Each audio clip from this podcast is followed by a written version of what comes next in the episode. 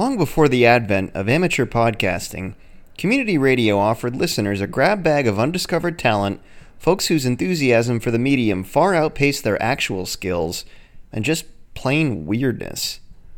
We here at Minnesota Minute are particularly interested in the radio history of the North Star State, so when we unearthed this oddity from KFAI Fresh Air Radio from the mid 90s, we decided to extend beyond our typical time boundary to let you hear it.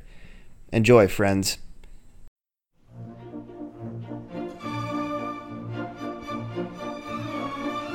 Good evening, everyone, and welcome to Friday Night Opera.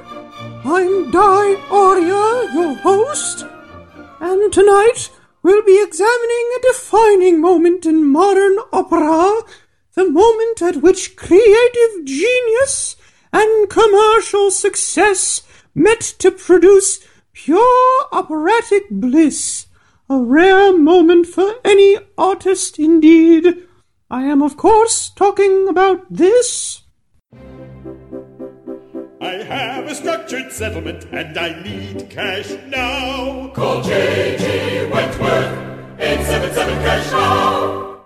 My guest tonight is Geoff Gunderson, who wrote and directed the commercial when he was in charge of creative at Anderson, Anderson, and Sanderson here in Minneapolis. Geoff, welcome to the show. Oh, thanks for having me, Di. Joff, what inspired this wonderful piece? Well, I was attending a performance of Puccini's Cane Corso one night at the Crocus Hill Society's annual caviar and cashmere brunch, and I was fretting about my financial portfolio. I could barely concentrate on the goings on until I heard Rex's leitmotif. You know, the one. Oh, yes, won't you sing it with me?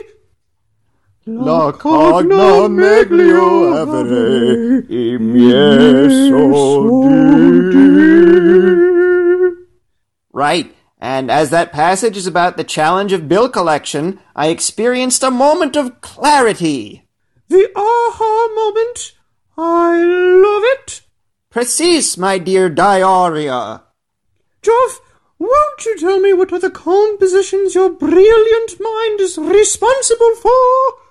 Well, let's see. There was Madame Butterfinger, you remember, the candy commercial from the early 1990s.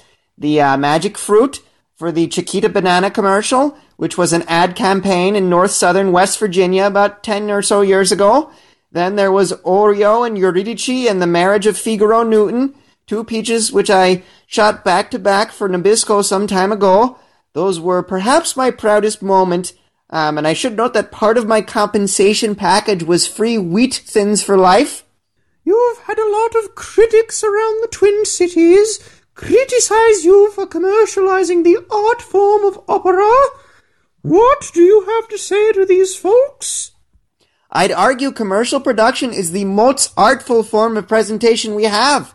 I'd also like to say my critics are probably jealous of the copious sums of money I've made. It's allowed me to own many rental properties around the Twin Cities where I can pursue my dream of eliminating dog ownership among the populace. Lofty goals, Geoff. Well, that's all the time we have here on Friday Night Opera tonight. I'd like to thank my guest, Geoff Gunderson, for joining us. I am, of course, the one and only Dioria. Join us next week, won't you?